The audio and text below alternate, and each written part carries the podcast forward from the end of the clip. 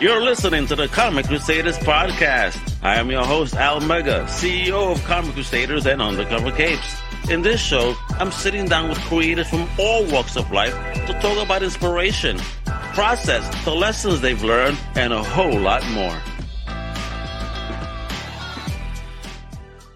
¡Huepa! ¿Qué tal, mi gente? Yo soy Al Mega, presidente de Comic Crusaders y Undercover Caves. Ya se notaron, ¿verdad? Lo estoy haciendo un poco diferente hoy, que vamos en español, porque tengo aquí hoy una gente que saben dibujar, que son fatal, son bendecidos como ellos dibujan. Espero que ustedes lo- los conozcan. Son una pareja que son hermanos, hermanas y hermanos que están en esta industria y van a romper récord por todo el mundo, creo yo, porque esta gente son, de verdad, como digo, bendecidos como dibujan. Me, me alegro a introducir a Diego y Andrea López Mata. ¿Qué hay? ¡Epa! Hola, Hola, hola, encantado de estar contigo y de conocerte. Y un gran saludo a tu audiencia y muchos abrazos. Amén, igualmente, así, abrazos virtuales, como dice, ¿verdad? Virtual, vamos. Sí, Entonces-.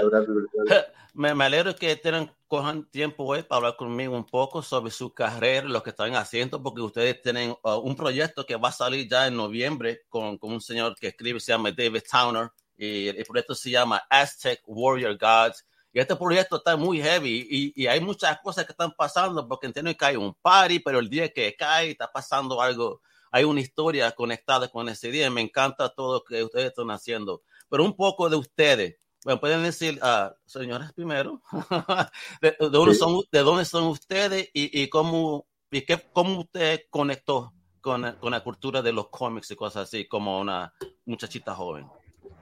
Ah, nosotros nacimos en Celaya, Guanajuato. Eh, ahorita estamos viviendo en Abasolo. Empezamos en el cómic, pues leyéndolos. Desde pequeñitos, nuestra mamá nos llevaba cada semana a comprar cómics del Hombre Araña, de Batman. También leíamos La Pequeña Lulu, Archie, este, mm, Mafalda, Garfield. Y desde ahí empezó nuestro gusto por, por estar leyendo las tiras cómicas y los cómics. Y pues ya con el tiempo que decidimos estudiar artes plásticas y artes visuales, nos entró el, el, ¿cómo te- el gusanito de hacer nuestro propio cómic. Mi hermano empezó a escribir una historia y fue él el que quería este, eh, Eh, quería empezar a hacer una historia propia, un cómic, se me ocurrió. Siempre nos ha encantado a los dos la literatura. Nuestro eh, este, ámbito de experiencia es de las artes visuales, dibujo, pintura y todo eso. Oh, wow. Y de literatura tenemos muy poca formación, este, y tenía yo ideas, pero dije, no, no puedo escribir una novela, no tengo la formación. Y dije, pero un cómic, ahí juntaría mis dos grandes pasiones, la literatura y las artes visuales. Y la verdad es de maravilla hacer las dos cosas juntas y ayuda a uno porque no solo suple las carencias de una, sino que complementa las virtudes de una y otra cosa. Y lo que siempre nos ha llamado más la atención por eso, originalmente éramos pintores y escultores, pero nos inclinamos más al grado de la ilustración y el cómic, porque mi gusto por la literatura y el de mi hermana nos hacía inclinarnos más por algo que fuera narrativo. Y eso, el mero mole de lo narrativo es la ilustración, la historieta, nomás cuando, cuando mandamos los primeros, mandamos, hicimos unas páginas de prueba y las mandamos a todos lados y en ningún lado quedaron porque no teníamos experiencia y éramos prácticamente desconocidos. Sí. Así que echamos este, un paso para atrás y dijimos, bueno, primero vamos a buscar trabajo de dibujantes de cómics y así empezamos. Pero Sí. previo a eso estábamos haciendo escultura en bronce. De ver, en bronce, qué cosa, un cambio grande, digo yo. Entonces, ah, las amistades de ustedes, que, que los vieron ustedes hacer una cosa, entonces, cuando ustedes le dijeron, mira, vamos a hacer cómics, e- ellos, ¿cómo pensaron? ¿Cómo cogieron eso? ¿O su familia? Que ustedes van de, de lo que están haciendo a cómics. Porque, ¿sabes? Muchos adultos, especialmente latinos, especialmente más mayores, piensan que los cómics son para muchachos. Pues sí, sí, eh, no les pareció tan extraño porque hemos hecho casi, casi Y de somos muy todo. raros, nada, nada les extraña. Hemos hecho de todo un poco y, y ya nada más fue así como, ah, vas a hacer cómics. qué bien. ¿Cuándo dibujas al hombre araña? Oh, Eh,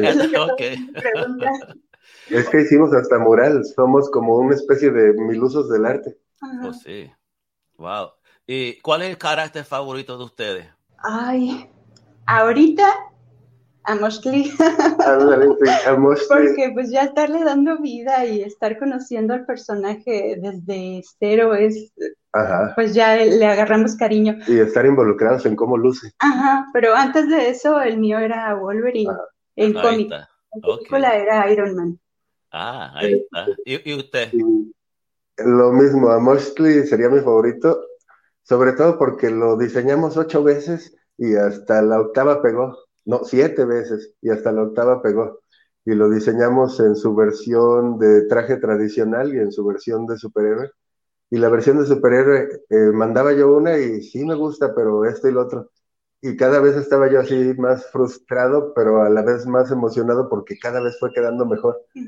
Y decía yo, mira que nos va a sacar un diseño de lujo, nomás porque no se conforma, sigue y sigue insistiendo que le cambiemos. Y quedó. quedó Ya no sabía yo ni qué hacer. ok, vamos a dejar eso un momento, pero yo quiero saber otra cosa. Con ustedes cogieron el Ah. chance ya para, para... Ajá, coge. Disculpa que no te, no te contesté la pregunta de personajes favoritos de los cómics. Este, otro que no sea mío, para no ser tan arrogante, este, Spawn me encanta. Y, No, ese es el mío. Ándale, eh, chócala. Y también Sandman de Neil Gaiman. Oh, sí. Eh, yo, yo estoy esperando el, el- el show nuevo que va a salir a través de Netflix. Se ve bien heavy, que va a ser todo de Sandman. Sí. Me sí, alegro, por fin. Y que eso parece que van a hacer una película, sí. Yo hablé recién con Todd McFarlane en uno de los shows. Y Mm. Ay, qué padre. de- hablando de, de la- de los libros nuevos, Gunslinger, The Scorch, que es el equipo de Spawn, que va a utilizar Ajá. todos los caracteres que van a ser un equipo ahora. Vamos a decir, como de superhéroes. O son héroes, yo no sé, porque son demonios también, so dime tú. Ajá. Padre. A lo mejor héroes en un sentido griego. Y eso es lo que, eso es lo que me gusta mucho del cómic de Amoshli. No Sí. es un héroe tanto en el sentido clásico del superhéroe del cómic, sino lo siento yo más un héroe en el sentido griego, que puede ser más oscuro y con cosas más locochones. Ah, ok, entonces, ¿cómo ustedes se conectaron con, con David para, para, hacer, para hacer el libro? ¿Cómo, ¿Cómo que pasó? Dime la historia de esta conexión, porque ustedes ya han, ah, están dos libros, ¿verdad? ¿Que han hecho o, o- o están eh, en proyecto? Estamos, sí, estamos terminando el segundo. Wow, viene para Eh, dos. Uf, Sí, Eh, fue por medio de la página de Fiverr. Teníamos ahí nuestro perfil de, de trabajo y algunas pinturas, algunos dibujos, para ver qué salía. Entonces el señor David había estado buscando quien pudiera crear un, un superhéroe azteca y vio una pintura que teníamos al óleo de mi hermano, él la hizo, de un caballero azteca. Y le gustó mucho, entonces se puso en contacto con nosotros, nos dijo, tengo este proyecto, ¿creen que puedan hacerlo? Nosotros, sí, cómo no, Ajá. con mucho gusto. Al principio no tenía yo claro que primero era diseñar a un personaje. Y no sabía yo todavía que nos quería que hiciéramos un cómic. Veníamos saliendo de un cómic que nos había tomado cuatro años. Y la verdad yo así como que decía, cómic ya no, cómic ya no. Estábamos agarrando ahorita puro, pura ilustración. Sí. Pero cuando vimos que era de superhéroes, nunca habíamos hecho un cómic de superhéroes. Superhéroes. Dijimos superhéroes y aztecas mexicanos, no, tenemos que hacerlo. Me alegro, Sí, me alegro. Así como que cayó la llave en el cerrojo, estuvo que ni, ni calzado. Entonces, usted me dijo anteriormente que usted, usted y David todavía no se han conocido en personas reales. ¿Cómo es trabajar a través del internet con el COVID para hacer no, no solo un libro, pero terminar uno y empezar el otro? Eh, pues es muy padre. La interacción es, de hecho, me gusta más que la interacción sea todo en- por escrito y por correo, porque como es uno artista y distraído, si le dicen a uno las cosas, luego se le olvidan las instrucciones. Y cuando te mandan un correo, todo está escrito, así que tienes una duda, vas a la fuente. Y aún así, se distrae uno y hay cosas que no hace. Que te dice David, oye, pero yo te había dicho esto y tú, a ver el correo, ay, caray, sí es cierto. Pero de hecho es más sencillo. Cuando todo es por escrito, no hay de que se me olvidó o de que no me acuerdo o no dijiste, es muy claro. Ah, yo estaba buscando información sobre usted y, entiendo que en su primer libro esto fue todo dibujado a mano. Ajá. No joda. Dime de eso. Y, I mean, es un libro de mano y después tener que escanear cada página. eso, y, como, ¿Para qué tiempo fue eso que ustedes hicieron eso? Ah, el primero fue el de Put. Eh, duramos como cuatro meses, ¿verdad? Sí, el sendero cuatro meses. El sendero, cuatro meses duramos, pero ahí todavía no usábamos la computadora en sí para dibujar. Lo dibujábamos todo en tinta eh, con estilógrafos. Ajá. Fue. Fueron más de mil dibujos a mano. Teníamos una carpeta con un bonche. Sí, una carpeta así de gorda. My God, después escanear eso, yo me muero. Sí, y escanearlos y limpiarlos porque había que... Porque en el escaneo no salen así limpiecitos, tiene uno que limpiarlos en Photoshop porque se ve todo el lápiz, es un cochinero. Y luego se perdía mucho del trabajo porque a la hora de estarlo limpiando, nuestras tintas eran intrincadísimas y a la hora de estarlo limpiando, perdía uno mucho del trabajo que hacía. Oh, Una pregunta entonces, porque como ustedes vinieron de un sitio diferente para hacer los cómics. ¿Cómo te gusta? ¿Cómo, ha sido eso? Eh, el viaje, vamos a decir, de, de, de aprender, poner un cómics, hacerlo a través de computadora, trabajar con gente, ¿sabes? No en persona. Surrealista.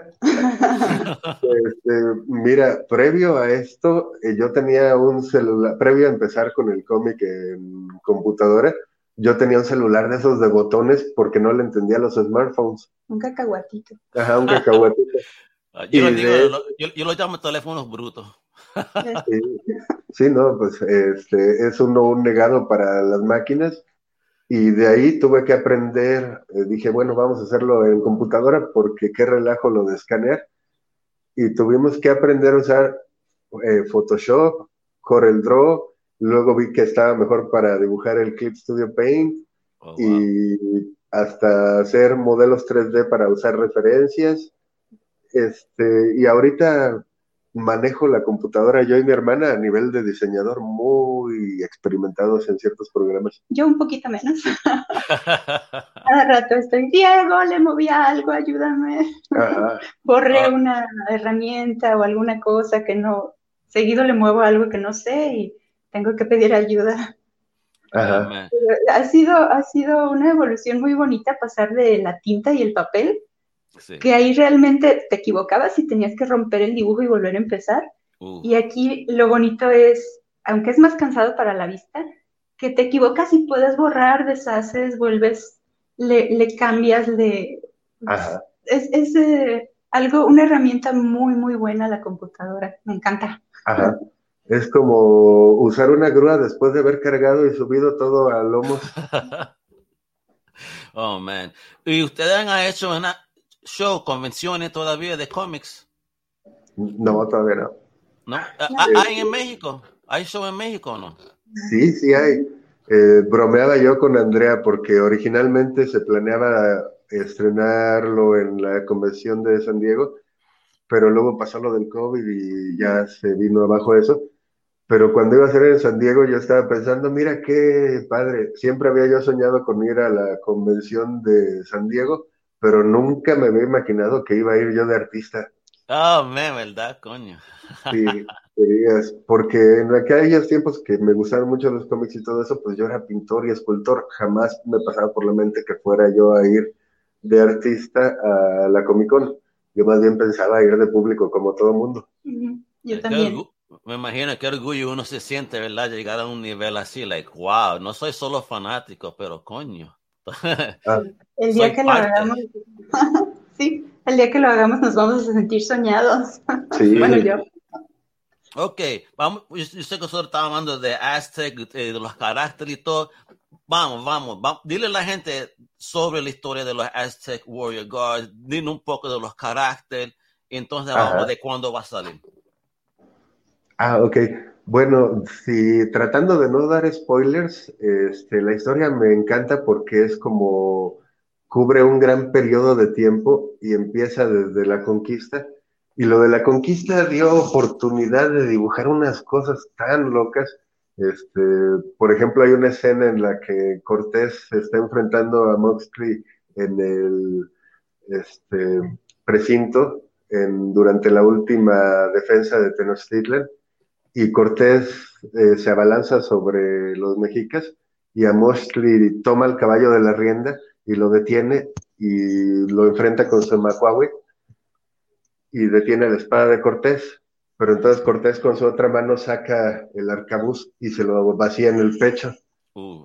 Y tiene una eh, tiene un poder, sobre todo tiene una enorme riqueza. Me parece que David dio en el clavo con el producto justo en el momento justo y que no había, que dice uno por ejemplo, los superhéroes tienen una gran inspiración sobre las mitologías y los dioses y que no hayamos volteado a ver la riqueza de nuestras tradiciones y nuestra mitología y de nuestros dioses en Mesoamérica y en toda Latinoamérica, pues es una beta extraordinaria y de una riqueza, de una antigüedad, de una profundidad eh, que permiten hacer maravillas con ella. Y se me hace que lo entiende yo le digo que le voy a dar su título honorario de mexicano como a Chabela Vargas. Ah, me voy a joder con él cuando yo hable con él la semana que viene. Esto va a estar chévere. Ajá. ¿Y tú, Andy? ¿Qué les cuentas de Mosley? Ya, Bueno, el capítulo 1 ya está, ya salió a la venta, ya, ya pueden adquirirlo. Ese, ese sí ya no podemos hacerle spoiler. Es eh, Salvo los que no lo hayan leído y comprado todavía. ¿Cierto? Si no, no es spoiler. Ok, ok. Entonces, pues les puedo decir que son personajes mexicas eh, tratados de una manera muy respetuosa, eh, son fuertes todos, hay guerreros, hay intelectuales, han estado 500 años aprendiendo del mundo exterior. Eh, gracias a Huitzilopochtli que les dio la oportunidad de, ¿cómo te diré?, volver a la vida. Sin ser zombies, no son zombies. Este, le, dio su alma para atrás para sobrevivir con nosotros. Sí, sí, sí. Y, y, todos ellos han tenido pues 500 años para aprender, para valorar, para, para crecer, sí, para crecer como seres humanos y por esto es lo que los hace tan interesantes, tan respetuosos con el mundo, por eso quieren ayudar a la humanidad. Y son unos superhéroes, sí, pero no son el típico superhéroe que, que anda rescatando a la viejita secuestrada o que están queriendo asaltar. Ellos ven por todo el mundo en, en, sí, no nada más por una sola persona, por todos. Eso es lo que me gusta mucho. Para mí eso suena como una cómica que salió por DC, La Autoridad, que eran los superhéroes más fuertes del mundo, que ellos uh, eran como un, un spaceship y estaban mirando abajo la gente y no arreglando la gente, no, no arreglando situaciones como usted dice, una señora cruzando la calle, un gato, un palo, no, no, eran cosas mundiales, políticas que ellos estaban arreglando, pero a la misma vez estaban aterrorizando a la gente sin saber, ¿entiendes? Porque estaban quitando Uh, lo que es un humano, la decisión, la decisión que es de nosotros, ¿no? Entonces, e, en este libro, en esta historia, con estos superhéroes, me imagino que va a haber un protagonista malo también, ¿no? Sí. ¿Es muy malo o qué? ¿Qué me um, puedes decir? ¿Qué me puedes decir? Sin, sin muchos spoilers. Adrián Volkov es un personaje ruso, es un oligarca, ¿verdad? un oligarca, ruso, que, um, ¿se puede decir eso? Ah, no sé. Igual, eh, sin spoiler, sí, sí puedes decir que es oligarca ruso. Es, em, este, podría verse como una especie de Lex Luthor. Ok. Sí. Ajá. Y eso es interesante porque no es un personaje que, hasta donde sabemos, ¿eh? porque hay algo que ha sido muy interesante sobre el cómic. No nos ha presentado como tal todos y cada uno de los detalles nos vamos enterando de las cosas conforme ocurren, sí. Eh, como que no nos ha querido sobrecargar, porque luego pasa que le dan a uno demasiada información y se hace bolas y no sabe qué viene antes y qué viene después. Estamos en esto como el público, ¿eh? del siguiente número no sabremos hasta que lo empecemos a dibujar. Sabemos así muy pocas cosas a grandes rasgos, al grado de que eh, cuando empezaron a pelear, como todavía no sabíamos, le decimos, ok, a ver, hasta qué grado es fuerte y hasta qué grado puede resistir un disparo o algo así. Y ya nos empezó a explicar más sus poderes y nos dio la explicación de que prefería no sobrecargarnos, sino que supiéramos lo necesario para el momento del trabajo. Mm. Eh, por ese lado está uno esperando el siguiente volumen con todos ustedes. Sí. Yay. Vamos a ver, vamos a ver. Y hablando, de, hablando del libro, ¿verdad? Que el libro va a salir en noviembre 12, ¿verdad? Pues la cosa es que hay, hay, una fiesta grande, ¿verdad? A través de eso en el Luminarias Restaurant y Event Center en Los Ángeles, ¿verdad? Eh, y el, el, 10 de noviembre es 12. Entonces yo estaba leyendo que hay algo específico conectado con esa idea. ¿Nos puede explicar un poco? Eso era con la primera presentación, ¿no? Con la de agosto. Cuando salió el, volumen primero, eh, coincidía con, la fecha de la... De la este, toma de México de Tenochtitlan. Se, tenía planeado que ese día se hiciera el evento. Sí, pero por cuestiones de la pandemia se tuvo que posponer porque en aquel entonces estaba muy fuerte, era en agosto. pero creo que pasó para noviembre, pero eh, en sí esa era la fecha Ideal, sí. era ideal, sí. El sitio estaba bien heavy, man. Qué tristeza. Coño, COVID. que se va a ir para la mierda este COVID. Ya me tenés algo. Sí. No podemos hacer nada. no, ya le da uno gripe y se espanta. Eh, va uno, le da uno gripe y corre al hospital a ver si Me estoy muriendo. me estoy muriendo. Avanza, por favor. Ya le dice uno, señor, tiene usted gripa, marche. Son alergias, señor, no se preocupe por la casa. no, pero ustedes se, se, han mantenido bien, ¿verdad? Allá en México, a través del COVID. ¿Cómo la situación allá? ¿Lo tienen protegido? ¿Tienen ustedes su vacuna? ¿Qué está pasando? ¿Qué nos puede decir? Pues la vacuna va muy bien. Mi hermana y yo ya estamos vacunados con las dos dosis. Creo que han vacunado cerca ya 80 millones de personas con por lo menos una dosis, pero la situación económica y todo eso hace que la gente tenga que haber salido a trabajar todo este tiempo sin poderse cuidar como hubiera sido deseable. Y pues es como las desventajas de una economía de un país más, menos desarrollado, que nos mete en muchos problemas, porque o uno come o se cuida, y las dos cosas no se pueden. Oh, wow. Coño, man. Qué cosa. Pues me que ustedes estén bien ahí, ¿sabes? Que Dios me los cuide. ustedes, ustedes tienen un talento fatal, pero fatal. Y esto es lo que la gente, eh, eh, espero que la gente recojan el libro porque se llevan para la página aquí, ¿verdad? Ellos pueden comprar el libro desde la página. Sí, claro que sí. Está en Amazon como Aztec Warrior God o como Dios Guerrero Azteca. Hay versión digital en español también. Nos han estado preguntando mucho por una versión impresa en español. Aquí todavía la gente nos detiene en la calle para preguntarnos, pero todavía no tenemos ese dato. Hay muchas cosas, como nosotros estamos metidos en el dibujo, hay muchas cosas de las que David se encarga y que nosotros ni sabemos porque tiene uno las manos llenas con el dibujo. Y aparte, como tenemos intención de hacer algún juguete o alguna escultura de Mostly, eh, imagínate lo bonito que hubiera sido que McFarlane te hiciera el juguete de Spawn. y, estaba diciendo, Diego va a ser el, el, el, mexicano ahora, olvídate, vamos a ver.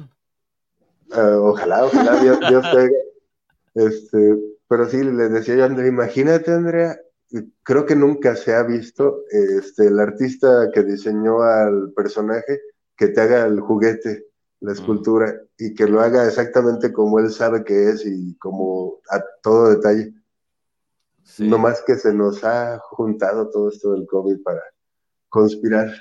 Pero ha tenido excelente recepción, ya está en la calle, nos preguntan por el cómic. Me alegro. Porque eso es lo que nosotros necesitamos como latinos, hispanos, necesitamos nuestros héroes también. No, importa de, qué cultura, porque todos los hispanidad somos uno, somos uno, una nación, que hablamos de nuestra lengua, ¿me entiendes? los héroes de ustedes son los héroes míos también, porque yo soy del Caribe, ¿no? ¿Y qué conexión tiene? En, historia hay mucha conexión con el Caribe y México y Sudamérica. So, te digo? Para mí nosotros somos una gente. Sí, es toda una cultura hermana, tienes toda la razón. personajes también taínos, eh, Shaka Zulu va a estar en, el, en el segundo. A ti que eres puertorriqueño, no sé si te tocó ver un personaje taíno que diseñamos. Y para ese precisamente, eh, luego que puedas échale un ojo, para ese precisamente grabamos el proceso completo de cómo se dibuja desde el oh, boceto hasta que se termina. Y te digo que está muy padre porque es un personaje taino y a ver qué opinas tú que eres de allí. Oh, yo voy a mirar, sí, no sé por qué, cuando, yo creo que Michelle, yo le voy a pedir una foto, no me lo puedo mandar a tiempo, pero cuando él me los mande, yo voy a ponerle esto una página de comecrusaders.com, ¿sabes? Con, la grabación para que, para, para que la gente vea la foto también. Pero yo te voy a dejar saber de verdad siendo boricua, si me encanta no. estoy seguro que en esta mano de ustedes yo sé que me voy a enamorar de la foto. Eh, eh, me alegro, estoy loco por verlo ahora. Sí, hombre. Y está muy padre porque resume en un minuto y medio lo que nos llevó dos días a hacer. Y sí se queda uno, mira qué sencillito se ve. Bueno, no. Eh, se queda uno pensando, ¿cómo borro? Por Dios, o sea, esto lo dibujé como cinco veces. y no se ve eh, todo el trabajo que hay detrás de un cómic es como la punta del iceberg, nomás de uno la parte de mero arriba y todo lo demás, porque fíjate que esto de dibujar un cómic y en Aztec Warrior God eh, tenemos una mancuerna fabulosa con David, porque David nos da muchas ideas y te da el grado justo, justo de libertad para que sepas meterle creatividad pero también te da las instrucciones necesarias para que ni te confundas ni te sientas este, abandonado. Así como que es el grado perfecto de feedback. Oh, wow. Ya esto es para resumen de David ahí, quien quiera trabajar con él, ahí está. Una recomendación bien heavy ahí. Eso sí. Sí, sí, sí, sí lo recomiendo mucho. Ok, entonces, para no cogerle mucho más tiempo a ustedes, porque estamos llegando a la hora de terminar el show, yo quiero que la gente me vayan a aztecwarriorguide.com, chequeen ahí los dibujos, o sea, los sigues ahí, búscalo en Facebook, también Aztec Warrior Guide. Ustedes me dicen que también hay un Instagram, ¿es por igual nombre? Sí. ahí estamos, Instagram, Facebook, Aztec Warrior Guard, all right? Y después la página otra vez. Mira, dame decir que dame darle las flores a ustedes cuando están aquí. Eh, me alegro conocerlo. Gracias por lo que ustedes hacen, porque ustedes le traen muchas emociones, alegría a la gente con sus dibujos y con lo que ustedes saben hacer, ¿me entienden? muchas gracias por eso. Y que Dios los bendiga a ustedes hoy en adelante y que los próximos libros sean hasta mucho más grandes. Espero ver unos muñequitos de esto o algo. Sí, claro que sí. Muchísimas gracias. a ti y un gran saludo y también muchas gracias a tu público y saludos y abrazos a todos. Ahí estamos entonces. Folks, yo soy Almega. ¡Huepa! Hasta la próxima. Hasta luego. Que estés muy bien. Thank you for listening to the Comic Crusaders podcast. If you like the content, please subscribe and turn on notifications. Also, please visit ComicCrusaders.com and our extended podcast family over at UndercoverCapes.com. And also make sure to download the Comic Crusaders app on the Google Play Store today.